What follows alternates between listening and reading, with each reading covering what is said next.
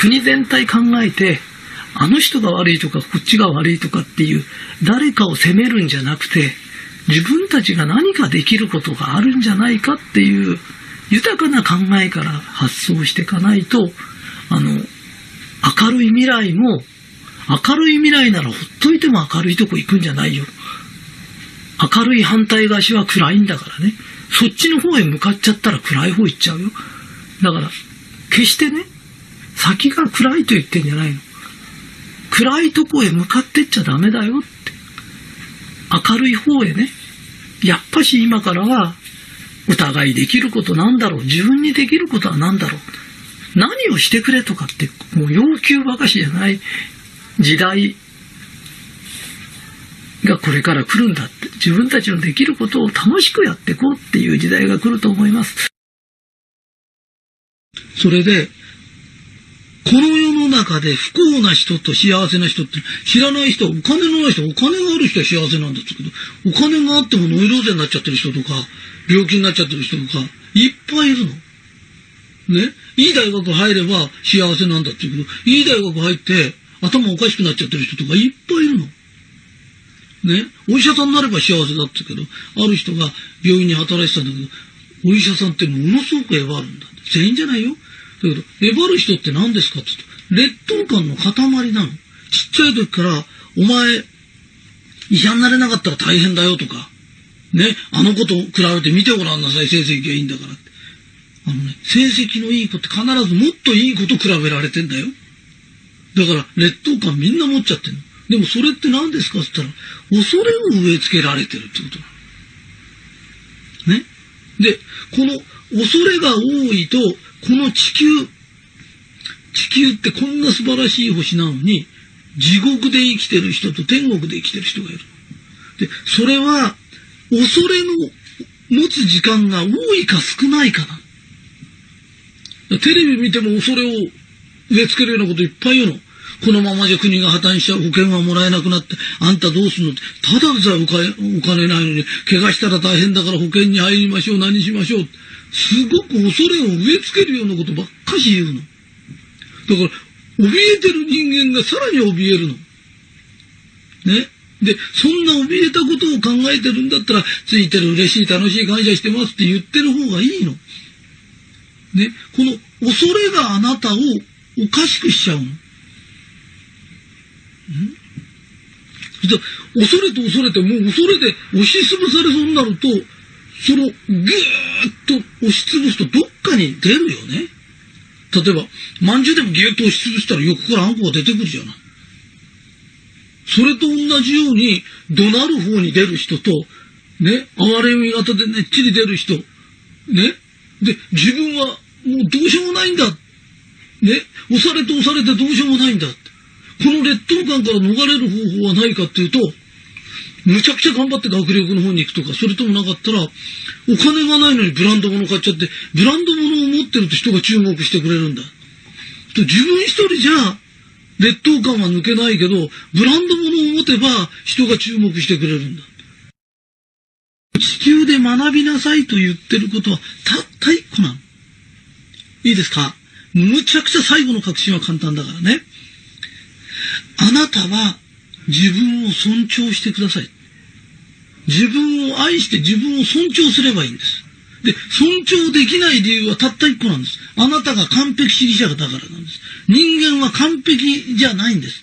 完璧じゃないからあなたは、私はこれもできない、こんなだらしない、あれができない、これができない。親からもこう言われて、ああ言われて。親も完璧じゃないんです。あなたも完璧じゃないんです。ね。で、完璧じゃないあなたが完璧になる努力をしちゃダメなんです。ね。自分って、能力やなんかも大してないのによくこんだけ頑張ってるよなとか、偉いよなって。で、人を見ても、あなた偉いよねって。いちいち人のこと心配するのやめてください。いちいち腹立てないでください。あの人ああだとかこうだとか、よく頑張ってるよなって。ね、官僚代わり、政治代わりじゃなくて、政治家もよく頑張ってるよな。別に俺がやったからってそんなに、あの人たちより立派にできるわけでもないの。みんなのことを尊重したとき、たちまち天国になる。だって、心配とは恐れから出る言葉。尊敬とか、ね、尊重というのは愛からしか出ないの。恐れを生み出すものを、恐れが出てきたとき、全部それを潰しちゃえばいいの。その癖をつければいいの。恐れって勝手に出てくるの。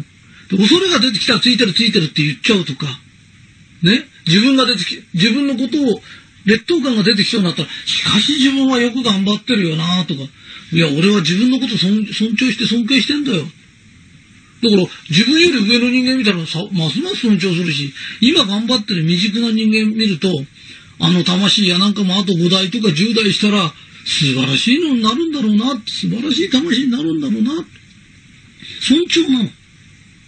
子供のこともお前のことが心配でさっていうの恐れなの。なんかしでかすんじゃないか、食っていけなくなるんじゃないか、心配なんだよ。そうじゃないの。お母さんあんたのこと信じてるからね。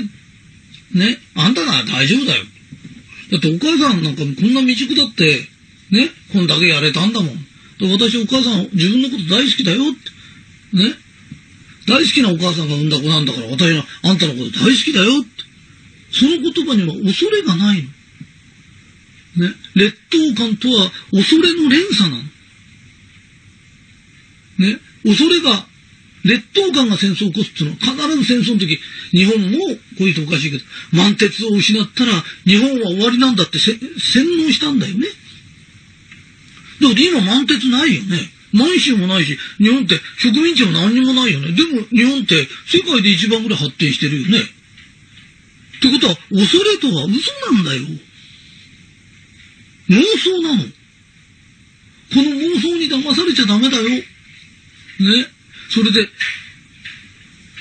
恐れより愛の方が多い時間を作ればいいの。愛なんか出す必要ないの。もともと愛の塊なの、人は。愛をなくしてるのは恐れなの。ね。で、恐れから出る言葉が地獄言葉なの。うちが地獄言葉、天国言葉って一生懸命やってるのは、地獄言葉が言いそうになった時、天国言葉を言っちゃうと、恐れは消えちゃうの。恐れとは闇と同じなの。電気つけたら消えちゃうの。ね。で、闇にしておくと恐怖がまた湧いてくるの。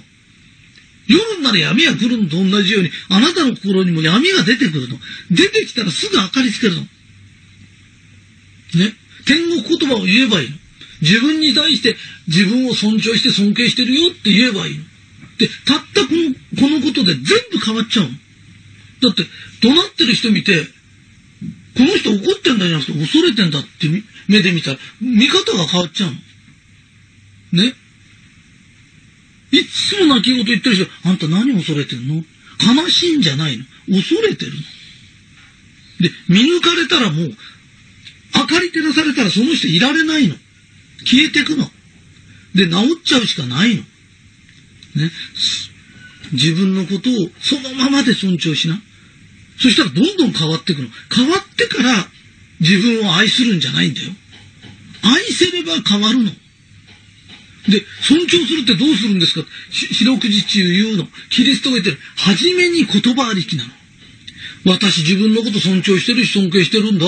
みんなのこともすごい尊重してるし、尊敬してるんだよって。ね。で、尊重し尊敬したら、いろんな行いが変わってくる。はじめに言葉なんだよって。たった一つ、自分は自分のことを尊重してるし尊敬してるんだ。ね。で、もう、やめな。人を怒鳴って人からエネルギー取ること。ね。人に憐れみを買って人のことからエネルギー取ること。これをやめな。もうそんな必要ないの。それ自体が地獄なんだよ。ないものを奪い合ってるって地獄だよ。ね。そんな地獄なような生活しちゃいけない。ここは、神が、天国として作った最高に綺麗な星なの。歌があり、水があり、ね。それから緑があって花があるの。こんなすごいところで、素晴らしいところに生まれて、なぜ地獄のように生きるんですか？誰があなたに最初に恐れを植え付けたんですか？ね。恐竜が出るわけじゃない。街にライオンが出るわけじゃない。そんな、こんな素晴らしい星にしたのに、なぜずっと、代々代々あなたの家はあなたに恐怖を植え続けるんですかと。ね。なぜテレビでも何でも恐怖ばっかし植え付けるんですかって。日本って世界で一番豊かな国なんだよ。それなのになぜこんなに苦しいんですかって。なぜですかって。ね。寄れば触ればみんなで恐怖体験を話し合ってんでしょって。ね、恐怖なんてのはオカルトのお化けの話でもしてればたまに楽しくていいの。